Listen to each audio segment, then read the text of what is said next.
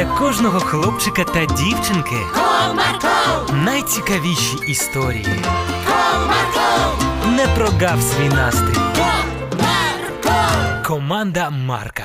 Привіт, друзі! Сьогодні я розповім вам історію, яка трапилася у житті Дмитрика, коли він приніс дорогоцінну річ в школу. Цікаво, що далі відбувалося, тоді будьте уважними.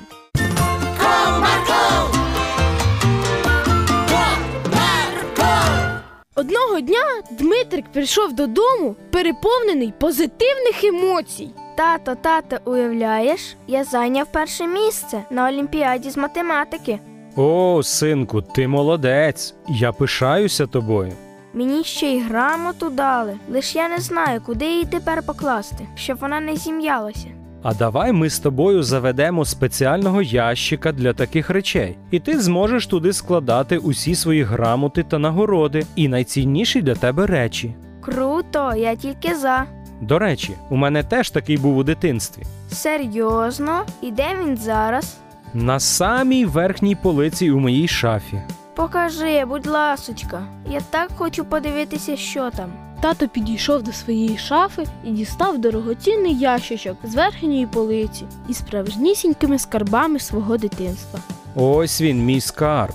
Дмитрик відкрив кришечку ящика і побачив купу цікавих речей. Там були і грамоти, і обгортка від улюбленої татової цукерки, і навіть перший квиток на потяг. Але найбільше йому приглянулася кругленька жовтенька річ на стрічці. Тато, а що ось це? Це золота медаль. Золота медаль із справжнього золота? Так, із справжнього. А навіщо вона тобі? І де ти її взяв?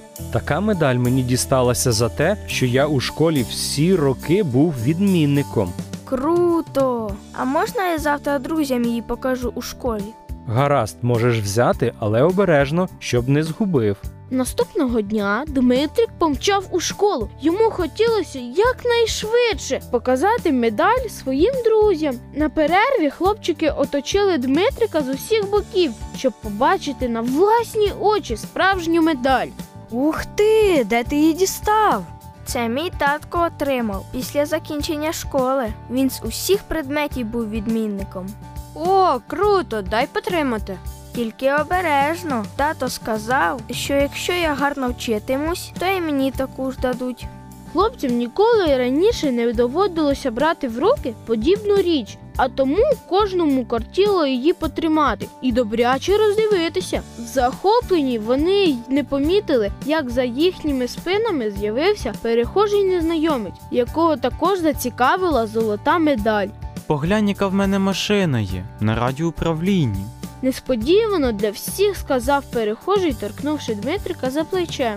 І що? Вона буде твоя, якщо ти зараз віддасиш мені оцю стару медаль. Це була дуже гарна машина, і якраз така, про яку мріяв Дмитрик. Але у тата не було достатньо коштів, щоб купити її. Подумай, ну нащо вона тобі? Ти можеш її десь загубити в кучугурі снігу, або ж вона припадатиме пилюкою вдома.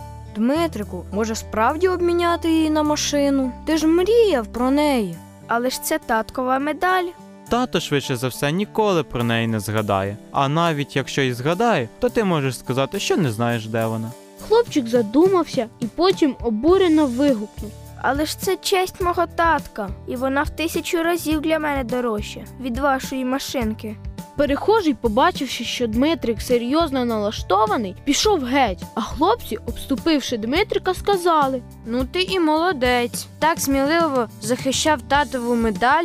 Цього дня Дмитрик був більш радісний, ніж учора після Олімпіади, адже йому вдалося перемогти спокусу і зберегти татову нагороду. А машинку йому згодом придбали. Бажаю і вам завжди твердо стояти перед своїми спокусами. До нових зустрічей! Comarco,